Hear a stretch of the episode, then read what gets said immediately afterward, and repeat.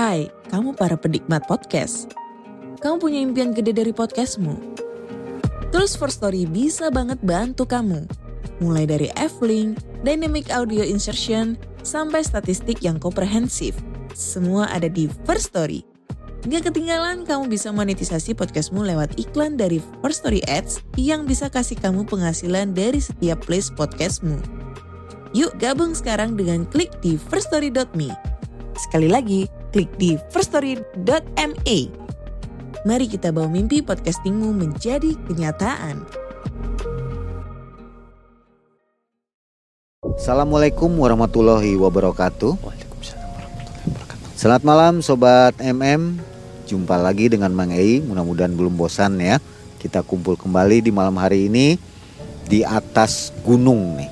Kita berada di daerah tepatnya Maja Utara. Itu tempatnya 20 menit perjalanan dari kota Majalengka ya. Dan cuacanya juga lumayan dingin, sangat dingin. Bahkan angin pun bisa Anda lihat pohon di sini bergoncang dengan kerasnya ya. Dingin sekali, sudah pukul 11 malam, hampir hampir hampir jam 12 hari ini. Di depan saya sudah ada Kang Arain. Ya. Nah, Kang Arain ini seorang pemuda, katanya belum menikah Loh, dan mempunyai kisah nyata di tahun 2021. Ini kisah yang baru. Waktu Kang Arain akan menuju ke kota Tasikmalaya, tapi melalui jalan alternatif ya. Sehingga jalannya pun sepi, tanpa disadari masuk ke dunia lain. Saya heran di sini di zaman cyber saat ini masih ada saja yang masuk ke dunia gaib padahal tidak minta atau tidak berdoa ya. Beda dengan orang yang ingin masuk ke dunia gaib itu mungkin bisa, tapi ini tiba-tiba masuk ke dunia gaib bukan di gunung, sedang naik motor. motor. Kita ke Kang Arain. Assalamualaikum Kang Arain. Waalaikumsalam Mang Ai. Sehat ya? Alhamdulillah sehat. Usia berapa nih? 22 tahun. Waduh, usia belia nih, sudah punya pengalaman goib. Profesi? Profesi saya freelance, eh, Freelance. servis HP. Servis HP. Iya, Waduh, Jadi panggilan gitu. dipanggil ke Iya, rumah-rumah. ke Jadi nggak buka lapak gitu ya? Enggak, enggak buka lapak. Baik. Masih kuliah atau sekolah? Enggak, udah lulus. Sudah selesai Iya, ya. sudah selesai. Jadi dalam rangka cari pacar nih. Cari jodoh. Cari jodoh bukan pacar lagi ya. ya, Ya, silakan Kang Arain masih menerima lowongan. Sobat MM, kisah yang menarik ini akan diceritakan oleh Kang Arain kejadian di tahun 2021. Saya penasaran dan pasti Anda juga penasaran. Kita dengar kisahnya.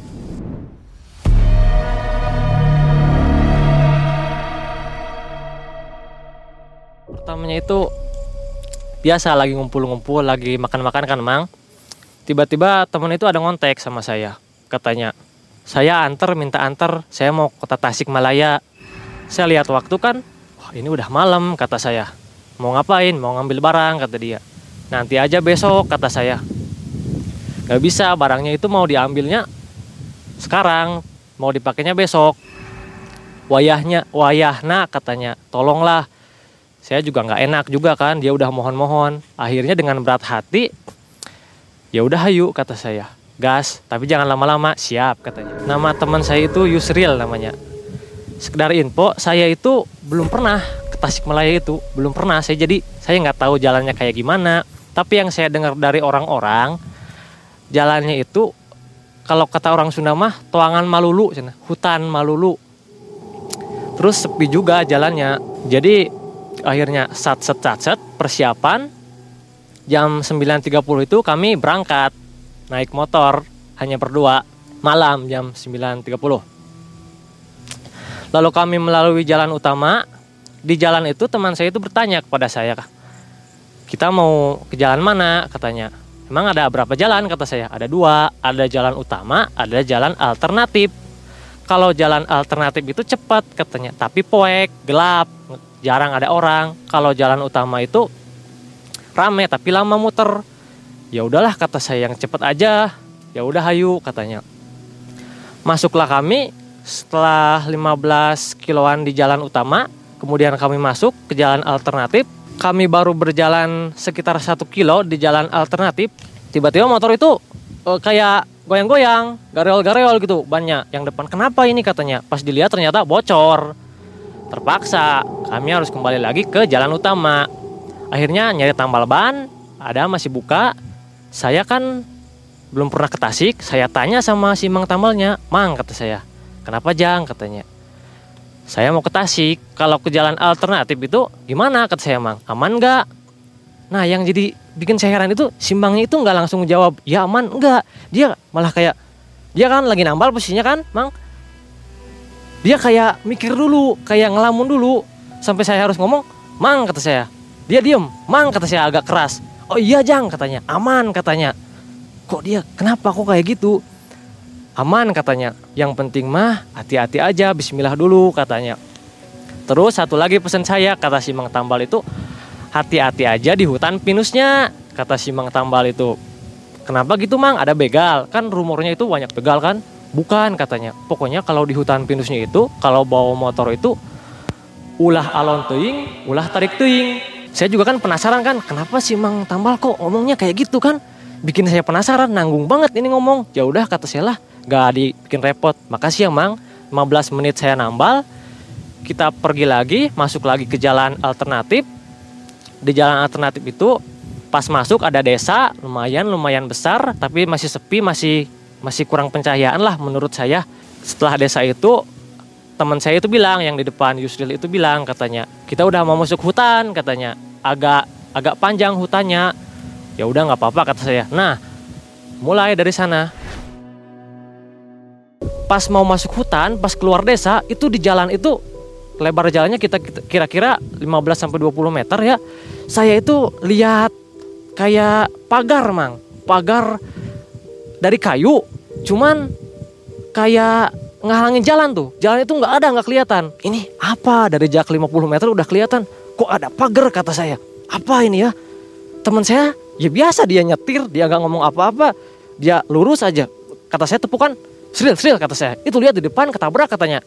Naon apa cina setelah 10 meter menuju pagar kan saya refleks dari belakang. Saya di posisi bonceng ini teman saya langsung saya rogoh rem kan.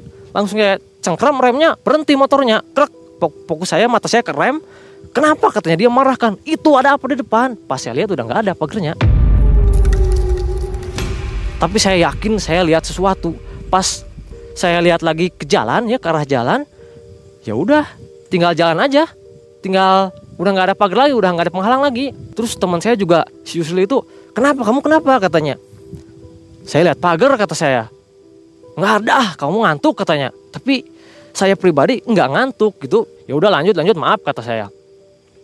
Kemudian kita lanjutlah. Sekitar 15 menit perjalanan masih di dalam hutan ya. Nah saya kan pegang HP kan lama di jalan kayak goyang-goyang HP-nya gini. Saya lagi baca komik di HP. Tapi si Yusril itu dia kayak biasa-biasa aja bawa motor. Terus kan kata saya emang, Sril, urun kata saya berhenti. Kenapa katanya? Ini kayaknya banyak bocor lagi kata saya. Tapi yang belakang, ah enggak katanya, enggak. Udah-udah gini aja, berhenti aja, kempes sekali kata saya. Udah berhenti, jangan lama-lama takut saya. Saya berhenti, saya cek, saya pijit kan kalau cek ban motor, Enggak, loh, enggak, enggak kempes, enggak bocor. Terus kan kalau motor metik, kalau motor beat ada baut di kiri kan, di kanan enggak kendor juga.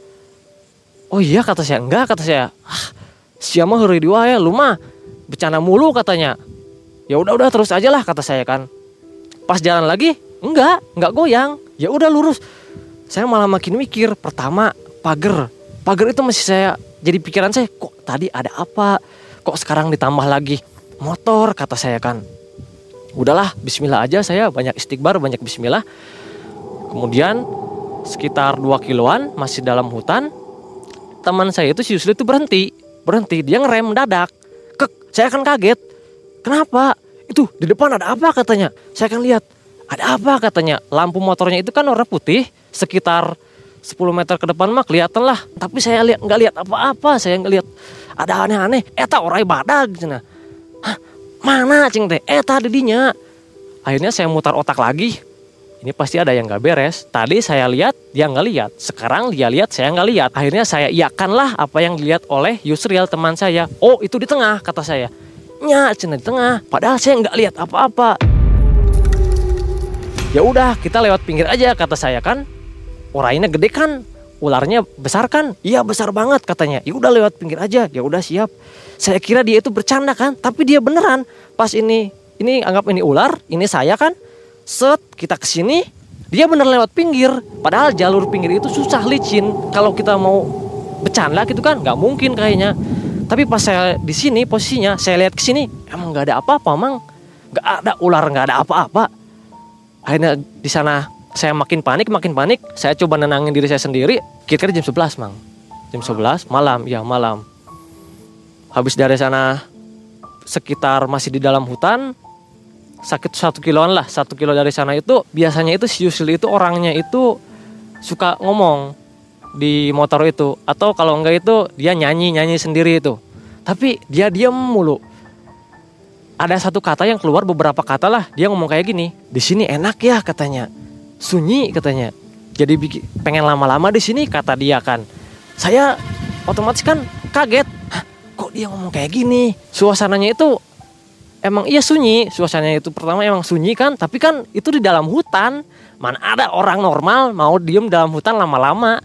Tengah malam gitu kan anginnya itu sepoi-sepoi lah dingin dingin dingin banget. Tapi sepoi-sepoi gitu anginnya. Sekedar info aja di desa kami itu ada suatu jalan yang kurang lebih panjangnya satu kilo hutan semua. Nah si Yusril ini dia gak mungkin lewat jalan di desa kami di atas jam 9 karena dia takut lewat sana. Sedangkan apa yang dikatakannya sama saya sekarang sama saya kemarin waktu di hutan dia ingin lama-lama di hutan katanya.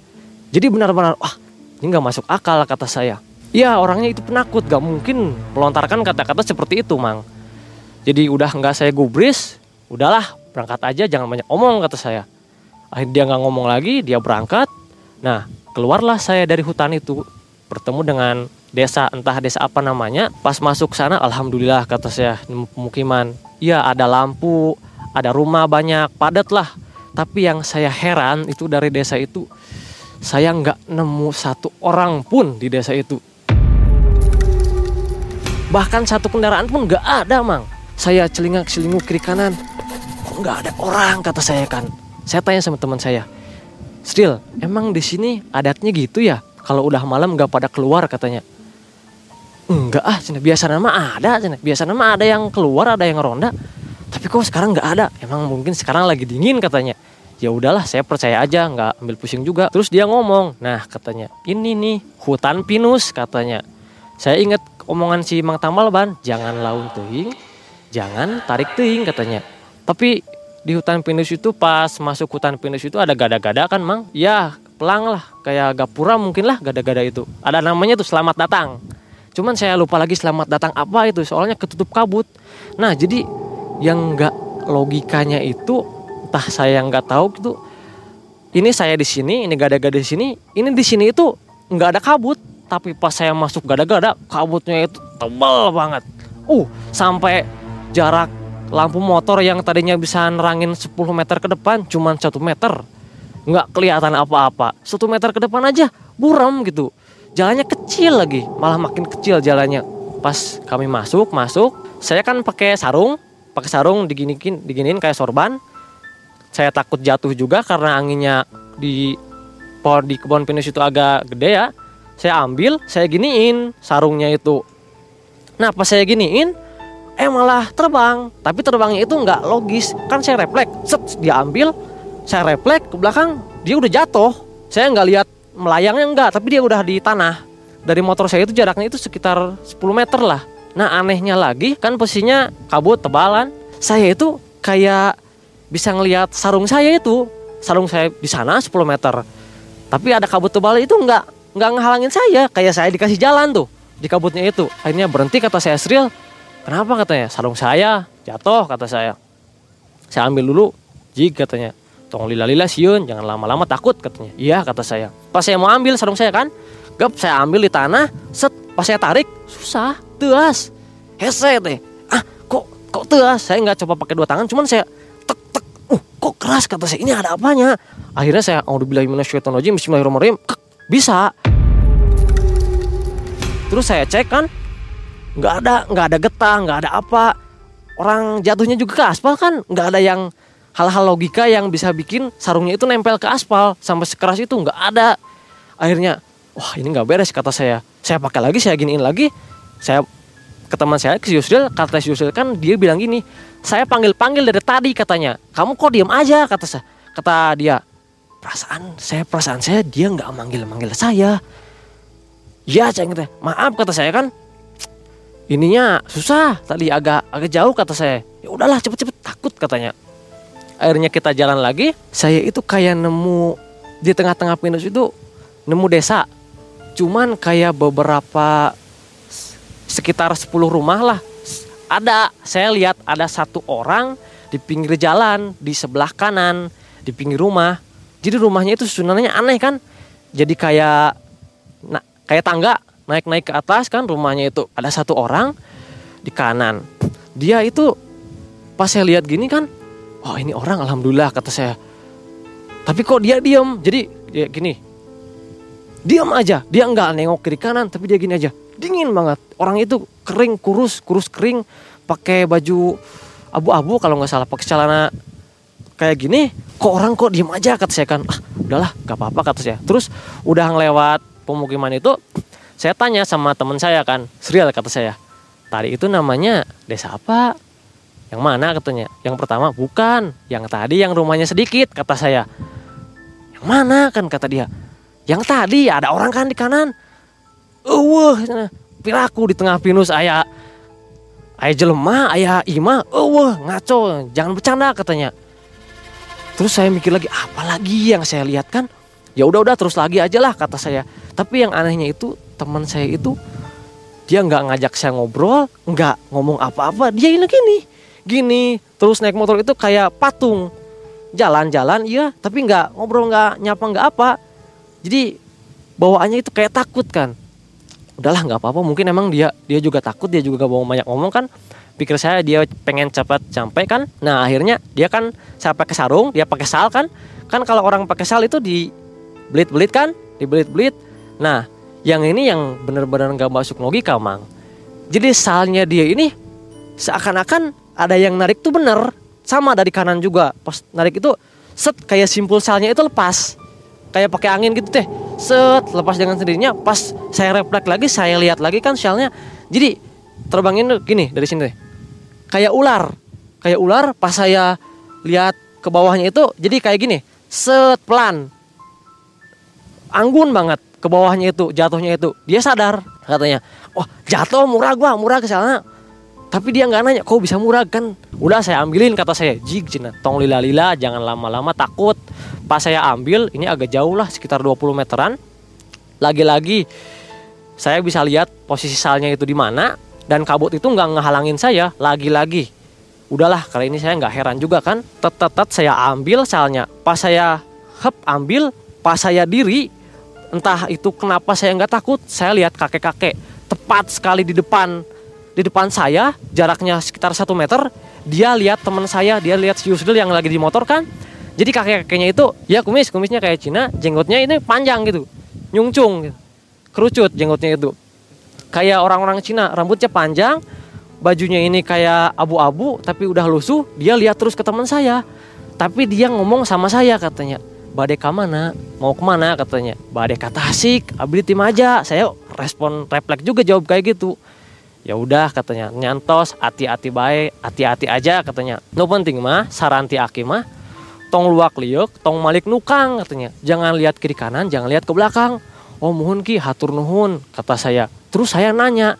Saya benar-benar penasaran saya nanya entah ini sopan atau enggak. Aki itu manusia kata saya. Dia ketawa senyum senyum ramah banget. Tapi masih tetap lihat teman saya. Terus dia ngomong kayak gini emangnya ada manusia udah tua ya udah malam gini di tengah hutan katanya. Saya nggak ngomong apa-apa. Oh ya udah tuh assalamualaikum kata saya. Tapi dia jawab salam saya. Waalaikumsalam katanya. Ambil salnya katanya. Kan tadi saya udah ambil tapi pas saya lihat nggak ada. Salnya itu nggak ada mang. Pas saya ki mana? kata saya. Mana ki? kata. Tuh di situ sana. Jadi salnya itu kelewatan sama saya. Sekitar 5 meter lah terus yang tadi saya ambil apa kata saya kan? Udahlah saya nggak pikir panjang saya ambil lagi. Hayu ki. Hayu mangga. Saya naik lagi kan sama teman saya. Saya kasih salnya dia pakai lagi dia ikut kuat-kuat lagi. Terus kita jalan lagi masih di hutan pinus itu. Masih jauh lah masih jauh ke pemukiman. Ingat kata-kata sama si kakek kan? Jangan lihat kiri kanan. Tapi kan posisinya gitu itu lagi naik motor. Nggak mungkin lah kita ke depan mulu. Ada satu kejadian yang saya nggak sengaja saya lihat ke kiri sayang saya lihat itu sampai sekarang saya masih ingat. Saya saya lihat eh, laki-laki tubuhnya itu agak kekar agak kekar ininya. Tapi bawahnya itu kayak ini kangguru. Lebih kayak kambing lah kakinya kaki kambing tapi ininya kayak kangguru. Jadi tangannya ini kayak gini. Cuman mukanya itu kayak ada ungu-unguan kayak mayat gitu. Kayak ada urat-urat ungu gitu kan kayak udah lama di air lah. Dia itu liatin saya kayak gini kayak gini kan. Dia lihat saya tapi tatapannya kosong. Saya yakin banget itu bukan orang walaupun saya dalam hati ini nggak mungkin nggak mungkin ada orang bercanda cosplay jam segini nggak mungkin. Walaupun saya maunya itu cosplay orang tapi itu nggak mungkin. Pas yang saya takut itu dia gini kan dia itu loncat loh. Jadi loncatnya satu dua tiga empat lima lima loncatan dalam satu detik dia mau ke arah saya kan cuma entah entah apa dia kayak nabrak dinding gitu. Pas loncat terakhir duk kayak ada dinding di saya itu. Dia itu kayak nabrak kaca lah. Cuman saya nggak lihat apa yang dia tabrak tapi duk dia kayak nggak bisa gitu kan. Terus kan itu benar-benar buat saya takut kan. Merinding sama sini. Itu makhluk apa kata saya kan. Kok bisa kayak kayak gitu kayak gitu kan? Jegjak ya satu dua tiga empat lima. Yang kelima mau ke saya tapi nggak bisa dia. Nggak bisa nggak bisa ke saya. Apa itu kata saya? Itu pokoknya itu makhluk yang benar-benar bikin saya takut. Saya nggak bilang sama teman saya sama Yusul kan takut dia panik. Padahal napas saya waktu itu udah udah terengah-engah udah wah ini juga kalau Yusul sadar saya dia pasti dengar suara napas saya yang kencang itu. Cuman entah kenapa sekali lagi entah kenapa dia dia matung. Gini nggak bilang apa-apa. Udahlah nggak saya hiraukan itu kan. Berarti apa yang dikatakan oleh si kakek itu jangan lihat kiri kanan itu benar tapi bodohnya saya lagi itu saya melihat yang kedua kalinya itu saya lihat ke kanan. Saya lihat ke kanan, kali ini saya nggak lihat sosok. Saya lihat kayak lampu mang, kayak lampu merah jadi merah ya. Dia itu entah itu lampu entah tapi kalau lampu mustahil sih, nggak ada tiangnya, nggak ada kabelnya. Pokoknya kayak lampu sebesar ini bercahaya merah. Jadi cahayanya itu sekitar 30 meteran terang sama lampu itu entah teman si Yusril itu lihat atau enggak tapi saya lihat dengan jelas di sebelah kanan nggak ada sosok nggak ada apa cuman apa lampu itu aja e, benda itu aja seorang nggak ada yang nungguinya gitu kan. Ah subhanallah kata saya mungkin itu memang makhluk Allah yang lain kata saya nggak dihiraukan juga sama saya kan. Nah pas sekitar 5 kilo sampai 10 kilo lah hutan pinus itu saya keluar saya ketemu lagi desa. Ketemu lagi desa yang agak semi-semi toangan lah, semi-semi leweng, semi-semi hutan. Ah, di sana mah saya lihat orang, saya lihat orang biasa ada yang ronda, ada yang main kartu, ada yang ngopi lah. Alhamdulillah kata saya. Di sini mah rame. Cuman ada di situ itu ada dua jembatan agak gede lah. Yang satu kering, yang satu ada airnya. Nah, di pinggir yang ada airnya itu ada kayak kafe-kafe gitu. Gede lah kayak apa ya berisik banyak suara. Kita kan pelan-pelan kan mau lihat kan mau lihat. Banyak suara orang-orang pada main apa itulah. Tapi nggak ada siapa-siapa. Nggak ada orangnya. Nggak ada pokoknya nggak ada orangnya. Ya di kan mungkin di di dalam mungkin tapi suaranya kayak deket banget. Kayak di pinggir banget tapi kok nggak ada orangnya. Oh udahlah kata saya kan. Nah itu kan di sana ada jembatan ya. Ada jembatan di sana ada airnya. Itu tahu nggak? Pas saya lihat ke bawah kan gelap banget. Entah anehnya kenapa itu. Kok ada kayak jenazah kayak mayat gitu. Kayak ser hanyut. Nah hanyut. Tapi bukan cuma satu. Kayak yang mereka itu yang hanyutnya itu nikmatin banget gitu mang. Kayak mereka lagi main kayaknya. Ada anak kecil ada ibu-ibu sama ada cowok. Yang cowok itu lebih kayak pocong mang yang cowok itu. Yang anak kecil biasa lagi main Padahal kalau pakai logika ya, kalau pakai otak, Gak mungkin saya bisa lihat ke bawah, soalnya gelap gitu. Tapi nyatanya yang saya lihat itu ada kelihatan sama saya di posisi yang gelap itu ada. Yusril nggak lihat, dia nggak lihat. Bukan nggak lihat, saya lebih nggak mau kasih tahu dia. Takut dia panik kan. Udahlah, cukup saya aja yang lihat, kata saya dalam hati kan. Akhirnya kita keluar dari desa itu, lanjut perjalanan, keluar, masuklah kami ke jalur utama. Dari jalur utama menuju tempat yang mau kami tuju itu kira-kira 5 kilo. Sampailah kami di tempat yang mau kami tuju. Mau ambil barang barangnya itu sekedar info berupa toa pengeras suara emang pengeras suara. Nah kebetulan belum selesai katanya. Tunggu dulu ngopi dulu 15 menit lagi katanya selesai. Pas saya ngopi kan pas saya ngopi saya tahunya itu jam 12 atau setengah satu. Tahunya saya itu tapi pas saya ngopi tawan ngopi kan ngudut juga ada mbah-mbah yang lihat saya. Liatin mulu pas dari saya datang kayak sekitar umurnya itu 40-50 tahunan lah. Teman saya tidur si usul itu tidur. Terus kata simbahnya itu kan ke dia katanya. Ke dia lah. Saya saya bangun usil sil sil ayah nunggu geruan ada yang nyuruh saya ke sana kata saya. Sekali itu lah udah ke sana aja katanya. Ya udah deh saya ke sana terus dia nanya simbahnya itu di mana? Dari mana? Dari Maja mbah kata saya. Tadi tadi jalan mana? katanya. Jalan Lampuyang Malausma kata saya. Padahal tan tanpa saya cerita tanpa saya cerita tanpa saya ngomong apa-apa dia udah tanya lihat apa aja di jalan? kata Simbah itu. Saya juga refleks di sebelah mana mbah? kata saya. Itu di jembatan katanya. Saya juga heran-heran ada sempat ngelamun dulu sebentar kok ini kok di Simbah ini kok bisa tahu? Kata saya. Akhirnya saya ceritain saya lihat banyak yang hanyut mbah kata saya. Di jembatan. Iya mbah kata saya. Akhirnya dia cerita di sana itu di desa itu entah benar atau tidaknya cuman saya dengar langsung dari simbahnya dulu itu longsor katanya. Dan banyak yang meninggal banyak korban meninggal hanyutlah longsor terus ke bawah air ininya uh, korban-korbannya kata simbahnya. Yang kamu lihat itu katanya korin-korinnya oh gitu mah kata saya terus kata saya nanya juga kan terus itu yang uh, rame-rame kata saya yang kayak kape apa yang mah kata saya dia nggak mau jawab dia diem Oh, tapi dia tahu. Oh, di luar kayak berisik, tapi di dalam nggak ada orang. Iya kata saya kan. Saya heran juga kok dia tahu kata saya. Tapi dia nggak jawab. Dia nggak jawab pertanyaan saya. Dia diam aja. Udahlah, nggak usah katanya. Itu mah nggak usah digubris katanya. Udah, nggak usah tahu. Yang penting kamu selamat. Kamu nginep dulu di sini. Kata si Mbah itu kan. Gak bisa saya, kata saya. Ini tuanya mau dipakai besok, mau dipakai manggung sama temen saya, katanya pokoknya kamu nggak boleh pulang katanya kata si mbak tuh nginep di rumah saya mau katanya saya mau pulang bah kata saya ya udah gini aja lah kalau hujan kamu jangan pulang katanya kalau nggak hujan kamu boleh pulang katanya kamu lihat sekarang jam berapa katanya pas saya lihat jam udah jam 2 udah jam 2 saya saya benar-benar heran pas saya lihat jam saya jam lihat jam di tangan kan lihat jam di HP sama jam 2 kok bisa kata saya? Tapi saya nggak nggak ngerasa di jalan itu kayak lama enggak biasa aja normal emang jalannya jauh itu kan. Saya nggak mikir aneh-aneh. Ya udahlah paling sekarang pulangnya itu sampainya jam berarti jam 2 jam 3 satu jam setengah kan jam setengah empat lah kira-kira sampainya itu kan. Terus si Yusril nanya mau ke jalan yang tadi lagi? Gak mau kata saya. Kita ke jalan utama aja lah kata saya saya ke jalan alternatif belum pernah, ke jalan utama juga belum pernah. Mikirnya itu saya jalan utama itu kan rame lah, soalnya jalannya gede kan. Toanya selesai dibenerin. Pas kami mau pulang, udah siap-siap, udah dibungkus juga, udah pakai plastik toanya, takut hujan beneran.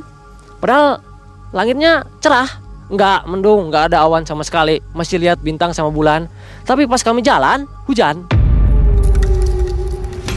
Hujan kan? Sekitar kami kami udah jauh lah udah jauh dari sana udah sekitar satu kilo hujan. Kami berhenti di ruko-ruko berhenti hujannya ikut berhenti. Pas kami jalan lagi hujan lagi.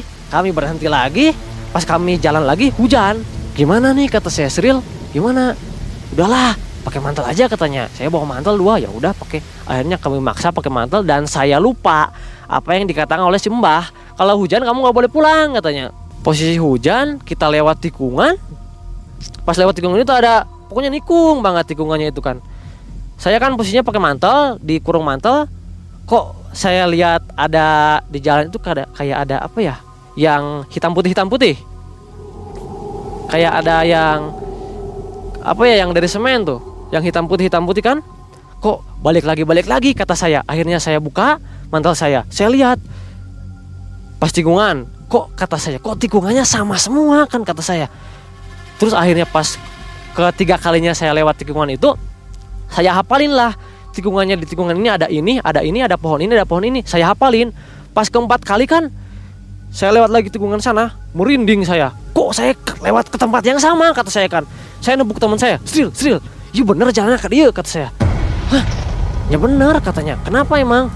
Iya telepon kanu tadi. Ini pan jalannya sama. Kita udah lewat sini kata saya kan saya lupa saya lupa kalau dia itu orang, orangnya panik kan. Akhirnya hal yang paling saya nggak mau terjadi teman saya panik dia panik. Astagfirullahaladzim, astagfirullahaladzim. Katanya, Allah Akbar, Allah Akbar. Dia panik, dia teriak-teriak. Dia mulai, kumayu, kumayu. Jabau mobil, nah, oh motor, orang di mana? Cina. Kita ada di mana ini? Astagfirullahaladzim, astagfirullahaladzim. Akhirnya dia gaspol, respon spontan, gaspol, set, ancang-ancang, pelan-pelan, kata saya, pelan-pelan.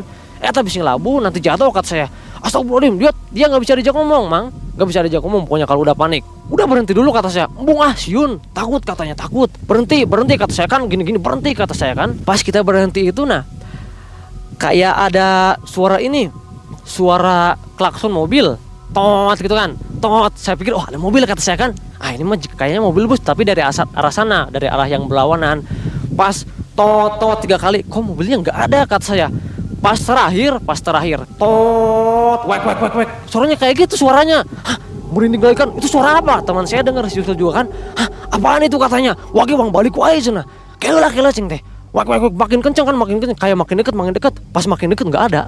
Kayak udah kan tikungan kan tikungan. Kayak dari bawah itu set. Kayak udah mau di depan muka tapi nggak ada. Nggak ada apa-apa loh mang. Apa katanya? Dia udah pokoknya udah udah mau nangis udah wajah mau nangis udah panik kan oh kumai astagfirullah astagfirullah. Sabar sabar santai kata saya kan santai dulu. Itu mah halu mungkin. Gimana halunya? Saya dengar kamu dengar katanya. Ah pokoknya saya udah habis kata-kata di sana udah nggak bisa apa-apa lagi. Udah sini saya aja yang bawa motor kata saya kan. Bung ah sini tukang mah takut katanya di belakang mah takut ada yang ngambil dari belakang katanya. Mual kata saya udah saya aja. Akhirnya debat-debat dulu dia nggak mau dia nggak mau ngambil. Dia nggak mau uh, apa namanya tuker posisi ya udah pulanglah Bismillah. Bismillah dulu. Nah di perjalanan pulang itu saya ketemu mobil. Kayak mobil-mobil truk gitu. Nggak ada mobil pribadi nggak ada motor nggak ada. Pokoknya mobil itu pun dari sana ya dari perjalanan pulang itu saya kurang lebih ketemu mobilnya itu cuman kurang dari 15 mobil lah. Sekarang jarak 30 kilo lebih cuman 15 mobil kan nggak logis. Itu kan jalan utama gitu kan akhirnya pas di jalan itu saya saya itu dengar suara rangan rangan laki-laki sama perempuan. Lebih ke dominan laki-laki kayak gini. Hmm, kayak gitu. Tapi suaranya itu banyak tapi disatuin mang. Disatuin. Jadi suaranya itu kayak ngebayang tuh. Saya mikir Murjan ini suara apa? kan kata saya kan. Suara apa? Ah mungkin gara-gara saya pakai helm. Pas saya buka helm eh suaranya makin jelas ya saya tutup lagi kan helmnya suara apa kata saya kan lebih jelasnya lagi pas ada suatu turunan panjang Nah kata si Yusril itu teman saya kan Ah, iya dia wa, cina nu keeng nama. Bodohnya lagi dia bilang gitu, udah tahu dia penakut kan? Mana ini yang tanjakan ini yang banyak, yang apalah, yang apa, yang celakalah katanya. Kok dia sompral banget kata saya. Pakai ngomong-ngomong gitu segala. Udah saya bilang nggak usah bilang aneh-aneh lah. Pas di tanjakan itu kan ada perbaikan jalan, ada jalan, lobang perbaikan jalan. Itu pas udah deket banget kita kan set set set set set. Itu nggak kelihatan sama kita mang. Kayak jalannya itu rapi banget kayak jalannya itu nggak rusak. Padahal pas kita berhenti kalau nggak salah mik mik jatuh mik kecil mik kecil jatuh pluk katanya. Wah ayo ayo murah kecing teh. Dia langsung lem mendadak tek wah cing mik mik murah mik cina rabi rabi gina rusak rusak nantinya katanya. Pas kita ngerem itu di sini itu udah ada kayak semacam lubang gede gitu kan yang tadinya saya sama Yusli itu nggak lihat. Nggak ada tadinya. Ini bolong ini bolong ini bolong ini bolong. Saya heran saya sama dia juga kan heran. Saya ngomong sama dia pelan-pelan sekarang mah gini aja serial udah gak usah ngomong aneh-aneh gak usah mikir aneh-aneh. Kita bismillah aja sama saya. Udah gak usah mikir gak usah ngomong aneh-aneh lah mikir aneh-aneh. Pokoknya udah jalan aja kata saya. Ya udah katanya. Akhirnya jalan jalan jalan. Tapi yang saya rasain itu di perjalanan pulang itu ya, yang harusnya logikanya itu jalan utama itu rame, perasaan saya kok lebih lama jalan utama gitu. Padahal di jalan utama saya nggak berhenti berhenti kayak di jalan alternatif tuh kan. Saya berangkat pulang jam 2 sampai rumah itu saya jam setengah enam dua tiga empat lima enam empat jam lagi saya dengan dengan apa dengan ya dengan logika saya nggak berhenti lama. Saya nggak berhenti lama cuman kok kenapa kok lama banget gitu kan? Sedangkan di, jal, di, di jalur alternatif saya lamanya itu karena saya berhenti berhentilah kan di jalur alternatif itu bawa motornya juga kan? Karena ada kabut jadi lalaunan lah pelan pelan tapi kok anehnya kok lama kata saya. Nggak sesuai ekspektasi gitu. Akhirnya alhamdulillahnya saya pulang dalam keadaan selamat. Nggak ada kurang satupun yang paling saya nyesal itu sebenarnya pas mau berangkat itu ibu saya itu nanya sama saya kamu mau ke mana? katanya. Saya kan ya sebagai anak lah nggak mau bikin ibu saya khawatir kan. Mau main? katanya. Jangan jauh-jauh kata ibu saya. Yang saya sesalkan itu saya nggak jujur. Mungkin ya ini apa ya efek ya dora durhakanya lah sama ibu saya kalau padahal saya mau ke Tasik tapi bilangnya dekat yang saya salin itu itu yang jadi pikiran oh mungkin emang gara-gara saya nggak jujur gitu sama ibu saya. Akhirnya saya pulang nggak langsung pulang ke rumah. Saya ketemu guru saya juga kan. Guru saya ya bisa dikatakan ustad lah. Ustad suka uh, mengobati juga ini apa namanya rukyah rukyah syariah. Terus kan dia dia nanya sama saya gini tadi di jalan ketemu sosok kakek kakek katanya. Iya kok tahu? kata saya kan. Saya saya udah mau cerita tapi dia udah tahu duluan. Di sebelah kanan. Iya kata saya ya udah itu yang jagain kamu katanya. Saya yang nitipin kamu sama dia kata dia kan. Itu mah dari pihak kita kata dia. Saya itu kawat saya itu khawatir sama kamu katanya. Kamu mau ke Tasik malam-malam. Akhirnya saya ya minta bantuan lah katanya. Jadi bukan minta bantuan sih. Ya udah nitip lah. Nitip kamu sama dia katanya. Oh jadi akhirnya saya tahu bahwa si kakek kakek itu ya mungkin mungkin suruhan dari guru saya.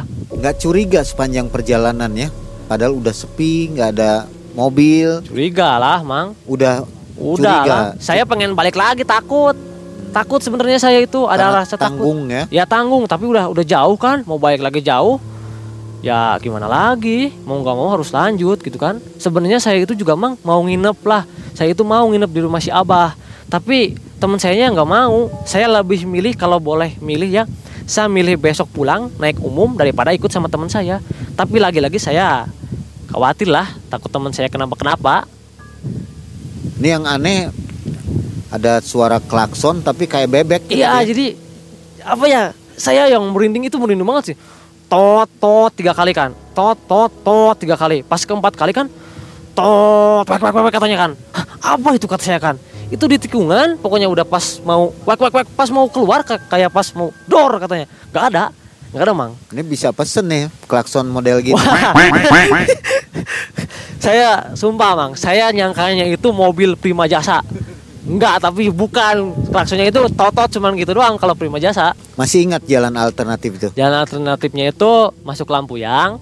Arahnya itu pokoknya orang Majalengka pasti tahu lah. Arah Malausma tapi sana lem- lempeng eh, ke arah Tasik. Itu memang sepi ya Ya sepi. siang juga sepi Yang mah kurang tahu saya. Saya baru sekali ke sana. Malam Kon- lagi. kondisi jalan bagus Kondisi jalan bagus, bagus lah. Enggak logak-logak dikit, cuman cecel dikit. bukan halu ini ya? Bukan. Kalau halo gimana? Kalau halo ya, kalau misalkan sekarang saya halo, si Abah yang di Tasik nanya tanpa saya harus kasih tahu. Guru saya juga nanya kan. Kalau halo kok mereka bisa tahu gitu kan? Teman saya juga kan dengar walaupun nggak semua. Teman saya juga ngalamin gitu. Oke, ini kisahnya sangat menarik, artinya punya info untuk kita semua. Berhati-hati Iya. berangkat malam dan jangan lupa izin orang tua Ya, jujur iya. ya. Ya jujurlah. Syukur kalau Ini masih- efek dari situ mungkin ya. Ya mungkin saya juga mikir, ah saya durhaka kali saya durhaka nggak bohong sama ibu saya kata saya kan. Saya juga mikir ke sana mulu di jalan tuh. Iya. Saya nyesel banget nggak bilang kata saya kan. Nggak sempat berhenti di tempat kafe karaoke itu, warem ya, warung remang lah ya. Warung sempet berhenti sebentar. Saya dengerin dulu kan. Kok kayak rame kata Ngintip saya. nggak? Nggak, nggak berani saya nggak berani ngintip. Jadi kayak ya kayak kafe sih Suasananya ceria gitu ya. ceria wah lampu di mana-mana lampu kuning tapi bukan lampu kedip-kedip lampu kuning kan tapi kayak kayak kata teman saya kata si Yusil ini kayak katanya kafe katanya sejenis kafe gitulah katanya Masih berani lewat situ lagi sekarang? Gak tahu, gak tahu, gak tahu mang. Mikir dua kali kayaknya lah. Dua kali ya. Iya. Nah, sobat MM, kisah nyata ini dialami tahun 2021. 2021 masih baru. Jadi jangan macem-macem dengan dunia gaib. Ternyata dunia gaib itu nyata adanya ya. Nyata, Ini kisahnya juga nyata, bukan bukan settingan ini, bukan asli dari Kang Arain ya. Terima kasih banyak Kang Arain. ya mang. Kisah yang sangat menarik dan memberi inspirasi, info untuk keselamatan kita semua. Terima kasih kepada sobat malam mencekam yang telah menonton sampai akhir kisah ini. Saya akhiri Mang Ei dari Maja Utara, Majalengka. Assalamualaikum warahmatullahi wabarakatuh.